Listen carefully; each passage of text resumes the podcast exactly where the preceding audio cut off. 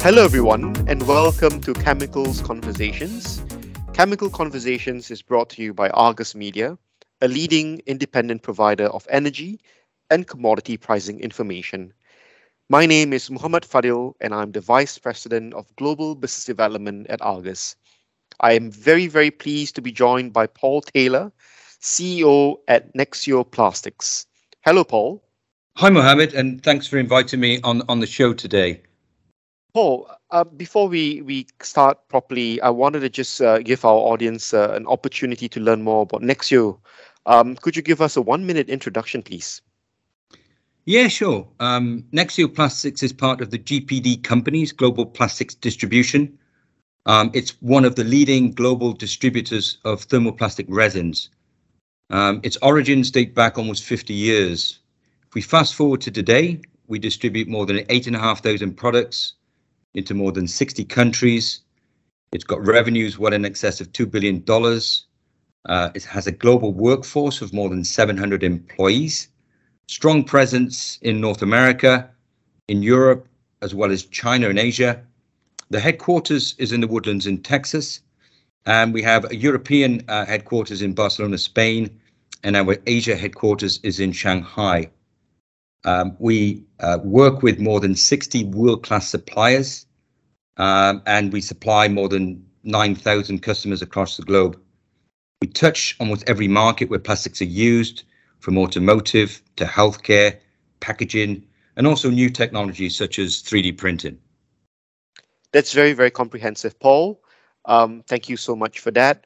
We met recently in Houston, and I remember discussing uh, rising inflation as a major cost pressure. I want to learn more from you. How does inflation impact resin demand for your U S and more widely global businesses? Yeah, um, inflation's uh, an additional challenge that all businesses need to manage, including ourselves. Actually, I think the combination of inflation coupled with increased price volatility and the recent product scarcity has presented the market with a, a more complicated and difficult dilemma. It's perhaps difficult to specifically link a change in demand purely to inflation alone because of that combination. Um, during twenty twenty-one, we observed strong demand for plastics. Um, during that period, there what seemed to be an ever-increasing number of force majeures from plastic producers caused by COVID, you know, famous Texas freeze.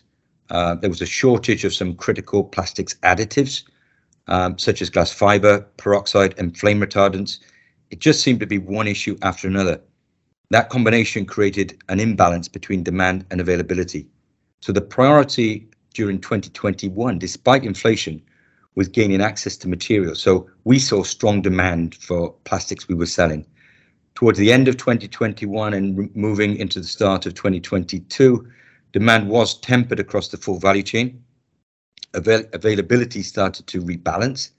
Uh, companies using plastics then looked to optimize their operations, including inventory levels, to mitigate against the impact of the ongoing inflation.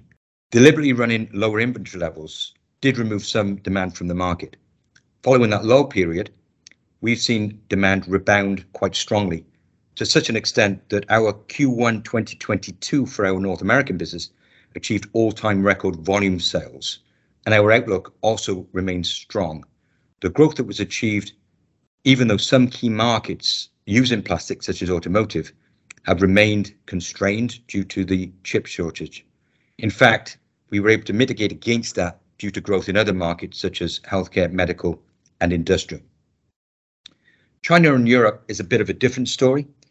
In China, demand was slowing, um, but it's been significantly impacted by the strict lockdowns due to COVID. Many ports and operations simply shut down.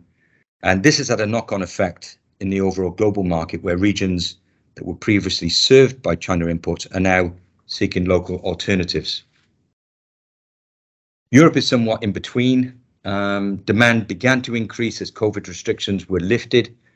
But now with the onset of the war in Ukraine, that increased uncertainty and inflation, the market situation is a bit more uncertain, I would say. Very, very useful and comprehensive again, Paul. Um, I want to zoom in into your comment on Europe, um, where I believe Nexeo has a significant presence. a lot of challenges as we see um, you know, this year and also last. How do you see rising energy costs in Europe looking like? Yeah, energy costs were already high in Europe, and now they've been pushed to astronomical levels um, due to the invasion of Ukraine. Um, some regions of Europe that require energy imports have seen very significant energy costs just over the last few months of more than thirty-five percent. Um, and it's difficult to see that situation changing in the near term. I think we need to learn to manage that That's inflation right. and those increased costs. That's absolutely right. Um, and I, I wanted to pivot to another hot topic, um, which is supply chain. Uh, I'm I'm really interested to learn from you how rising freight uh, in the in the past eighteen months impacted Nexeo and how your team globally mitigated that.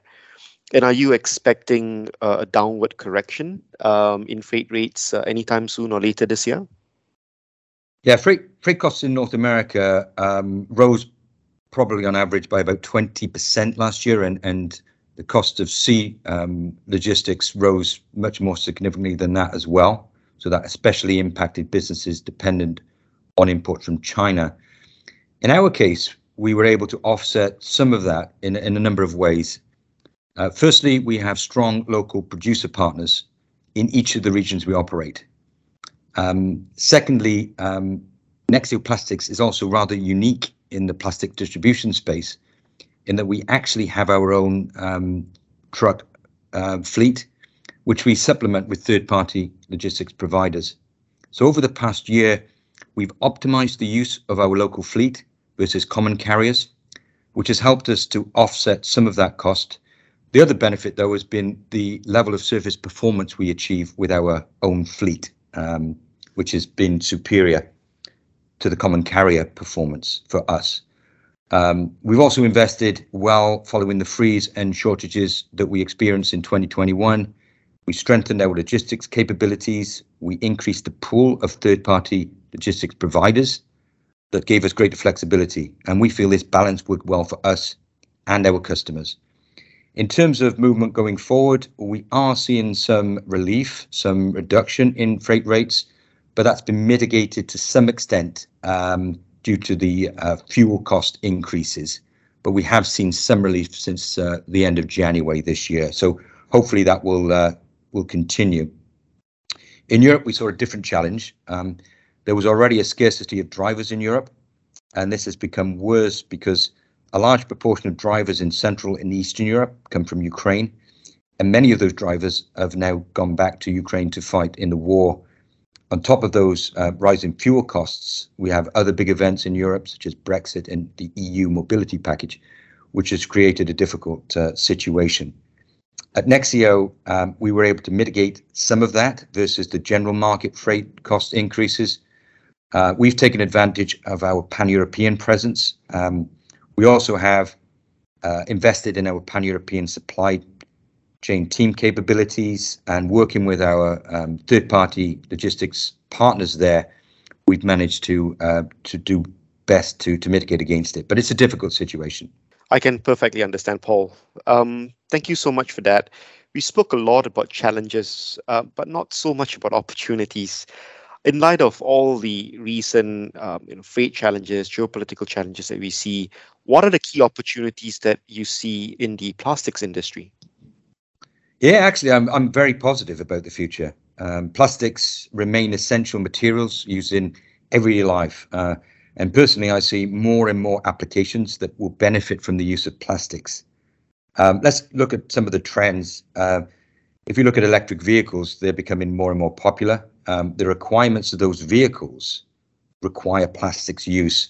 And so they're important now, and they will continue to grow and play an important part in the growth of that market. In addition, there's an infra- infrastructure demand required in terms of charging stations. Again, another important application where plastics will play an important role. If we look at some other markets, uh, you know, we have an increase in trend in terms of aging population. Uh, that's going to continue. That's a mega trend. Um, in terms of medical and healthcare devices, um, that will increase. Um, we've also got increased challenges for healthcare with the advent of COVID, Uh, we expect healthcare's use for plastics to continue to grow. Um, Nexeo Plastics will continue to invest in that market. In fact, we recently announced the establishment of a new distribution facility in Costa Rica to serve the thriving medical device sector there.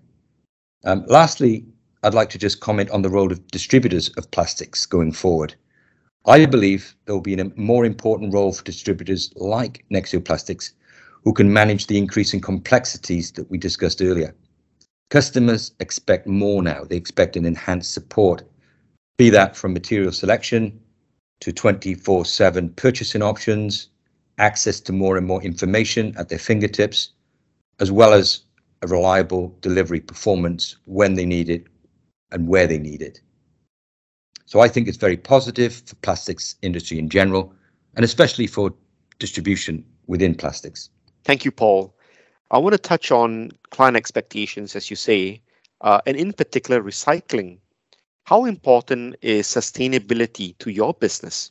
I would say sustainability is perhaps the agenda item for our industry. Um, for our industry to be successful, all parts of the value chain will need to fully engage on this topic. Uh, it's about collaboration and partnerships. And uh, for Nexeo Pas- Plastics, I, th- I believe we have a very important role to play. Uh, there's no question that demand for sustainable products is increasing at a pace. Um, we provide a very important link between our suppliers uh, who are developing a whole range of new products, from recycled content to bio-based to compostable. And we are working with our customers to find applications where they can be used and help them with their, the use in their industries uh, that they're operating in. Um, we recently acquired um, a business in Italy called Nevicolor. And one of the attractions for us for that business was that Nevicolor was de- developing with their customer base um, a recycled loop arrangement, um, so that they were selling product and then collecting it, bringing it back, and then helping that be reused. We see that increasing in future, and we want to grow that. Also within Nexeo Plastics, uh, we've developed a, a network of sustainability champions in each of the regions we operate. And they help coordinate our activities and also work with our supplier partners. So we're investing a lot. It's important for us. The other thing is, as well as being good for the environment, it's actually very good for business. You know, there's more and more demand, um, and we certainly want to play our part in that from a from a moral and from a, a sustainable uh, perspective, and from a business perspective in general. It's it's good for business. Paul, thank you very, very much uh, for joining me today. We have to draw to a close now. It's been a real pleasure talking to you, um, and thank you to everyone for listening. If you've enjoyed this podcast, please be sure to tune in for other episodes in our series, Chemical Conversations. For more information on Argus petrochemical product coverage, please visit argusmedia dot com slash petrochemicals.